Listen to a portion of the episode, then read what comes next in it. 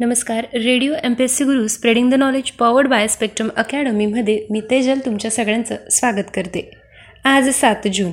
सात जून अठराशे त्र्याण्णव रोजी गांधींनी सविनय कायदेभंगाची चळवळ सुरू केली होती. या निमित्ताने आपण सविनय कायदेभंग याविषयी मूलभूत माहिती घेऊ. सत्ताधीश वा शासनाच्या आज्ञांचे पालन करण्यास अहिंसात्मक मार्गाने नकारात्मक देणारी सामूहिकरित्या केलेली चळवळ म्हणजेच सविनय कायदेभंगाची चळवळ. तिला सहनशीलतेतून उद्भवलेली प्रतिक्रिया असेही म्हणतात. या चळवळीचा मुख्य उद्देश शासनावर नैतिक दबाव आणून विशेष हक्क व सवलती मिळवणे हा असतो. कधीकधी आपल्या हक्कांना मान्यता मिळवण्यासाठीही तिच्या डावपेचांचा वापर केला जातो. सविनय कायदेभंगाची चळवळ. विसाव्या शतकात प्रारंभ काळात प्रथम दक्षिण आफ्रिकेत ट्रान्सवाल येथे एकोणावीसशे सहामध्ये महात्मा गांधींनी सुरू केली. आणि नंतर भारतात राष्ट्रीय स्वातंत्र्य लढ्यात तिचा पुरेपूर उपयोग केला. सविनय कायदेभंग चळवळीतील डावपेच हे सांकेतिक प्रतिकात्मक आणि आचारपद्धती संप्रदायी असून ते तात्कालिक कारणासाठी असतात. त्यांना संपूर्ण शासन पद्धती अमान्य आहे असे नसते. त्यांचा विरोध विशिष्ट नियम वा कायदा यांपुरता मर्यादित असतो. सविनय कायदेभंग हा अखेर गुन्हाच आहे आणि तो शिक्षा पात्र आहे. हे कायदे मोडणाऱ्या सत्याग्रहींना आणि सामान्य जनतेलाही माहीत असते.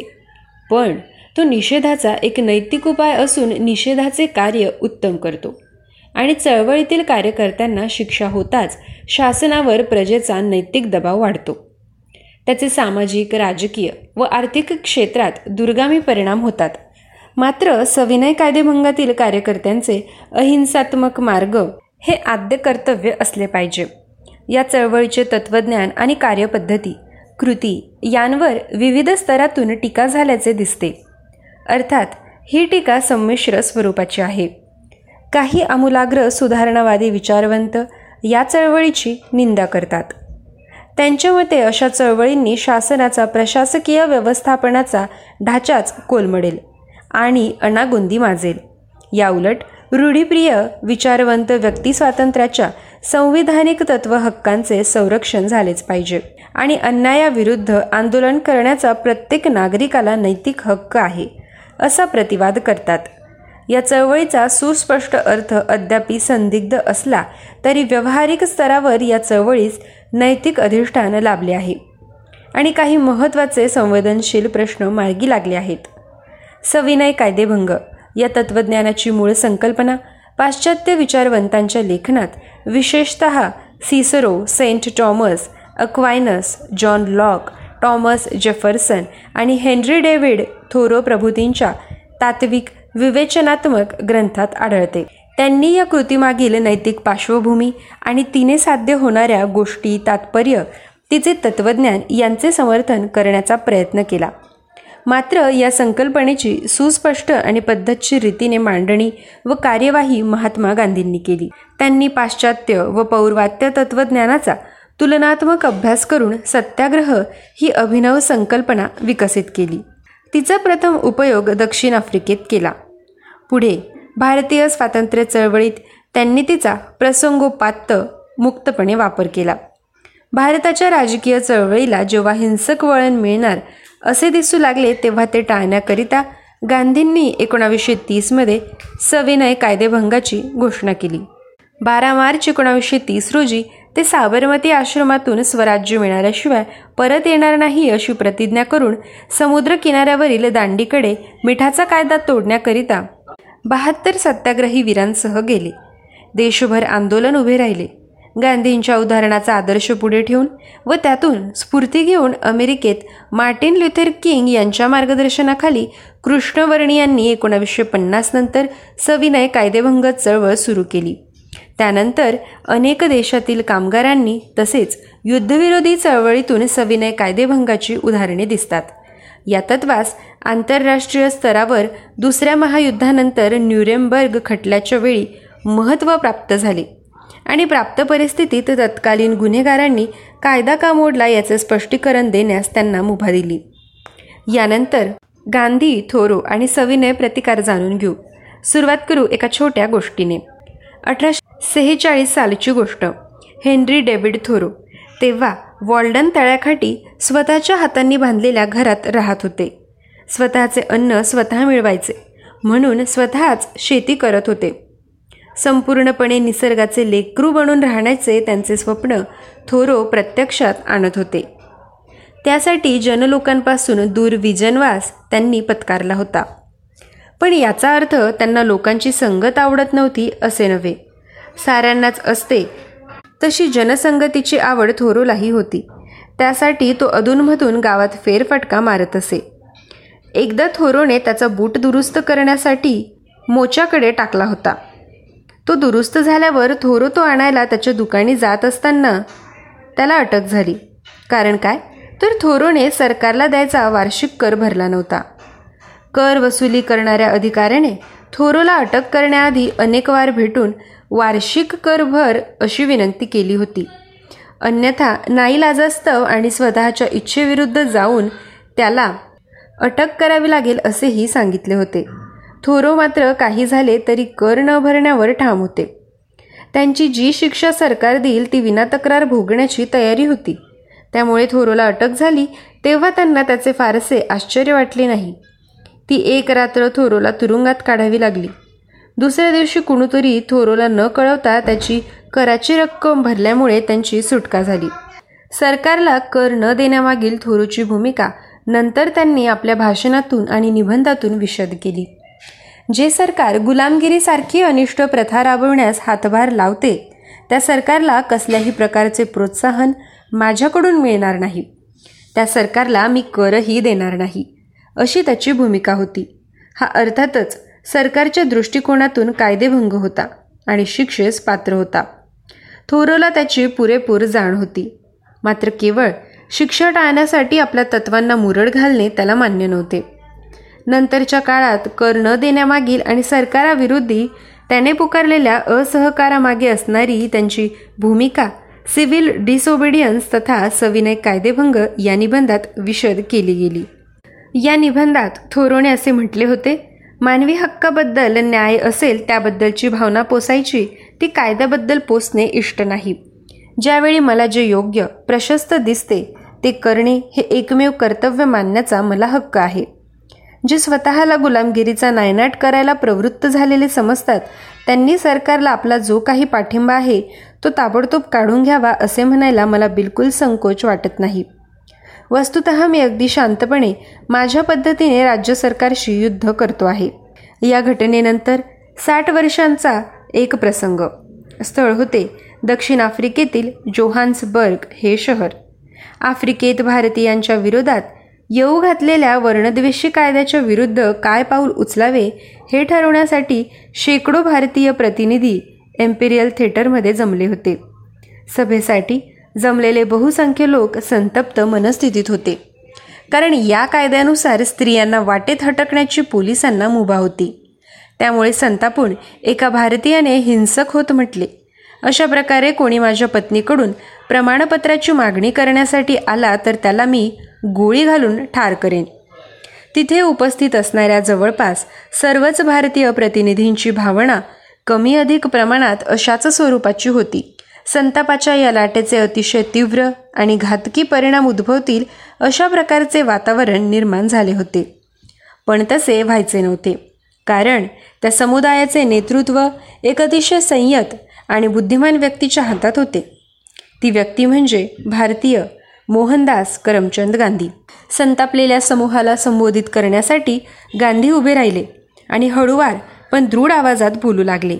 आपण एक प्रकारच्या वनव्यात सापडलो आहोत. त्या प्रसंगी सर्वस्व पणाला लावून आपण त्याचा प्रतिकार करायला हवा. अन्यथा ते भ्याडपणाचे ठरेल. मात्र या प्रतिकारामुळे सरकार आपल्याला तुरुंगात टाकेल मारहाण करेल किंवा अपमानित करेल. आपले हाल हाल करून या देशातून हाकलून देईल. हा झगडा अनेक वर्षही चालू शकेल. पण मला खात्री आहे उपस्थित लोकांपैकी किमान एक जरी व्यक्ती अखेरपर्यंत तग धरून राहिली तर आपला विजय निश्चित आहे.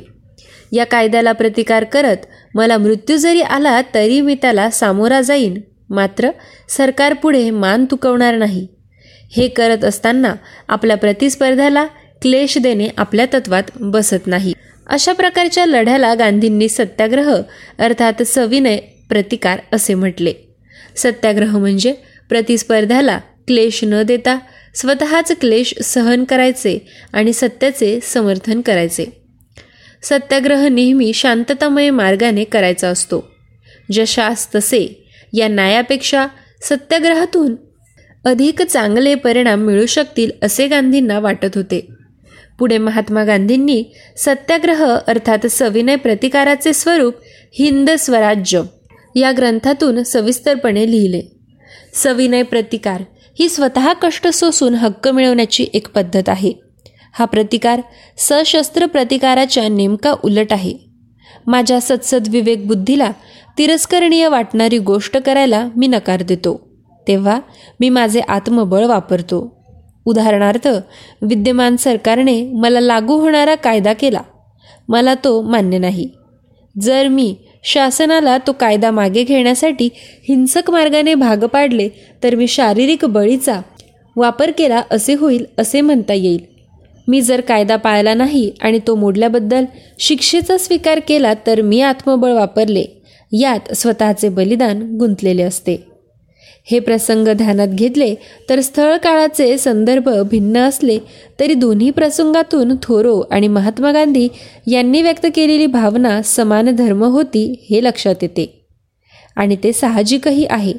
कारण गांधींनी सत्याग्रहाचे जे अजेय शस्त्र निर्माण केले ते केवळ आफ्रिकेतच नव्हे तर भारतातही ब्रिटिश सत्तेविरोधात किती प्रभावीपणे उभारले त्या सत्याग्रहाची मूळ कल्पना होती हेनरी थोरो यांची.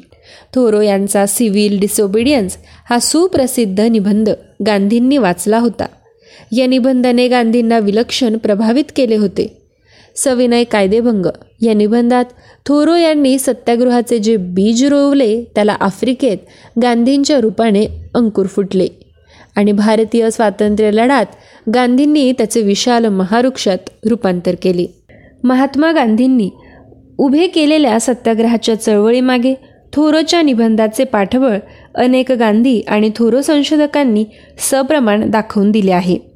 पण सत्याग्रहाची संपूर्ण कल्पना गांधींनी थोरोपासून घेतली असे नव्हे. सविनय कायदेभंग. या निबंधाचे वाचन हे निमित्त मात्र झाले. या निबंधाचे वाचन करण्याआधीपासून ते अहिंसेचे भोगते बनले होते. मुख्य म्हणजे आफ्रिकेत राहत असताना अन्यायी ताकदीविरुद्ध लढण्यासाठी अहिंसक आणि नैतिक मार्ग काय असावेत यावर ते चिंतन करत होते. थोरोची कल्पना त्याचे विचाररूपी बीज रुजण्यासाठी पोषक जमीन महात्मा गांधींच्या मनात तयार झाली होती. अशा काळात त्यांनी थोरोच्या निबंधाचे वाचन केले आणि ते बीज सत्याग्रहाच्या महावृक्षात विकसित केले. गांधी आणि थोरो दोघांनीही सविनय प्रतिकाराचे शास्त्र उगारून केवळ एकटा मनुष्यही क्रांतीची सुरुवात करू शकतो हे दाखवून दिले.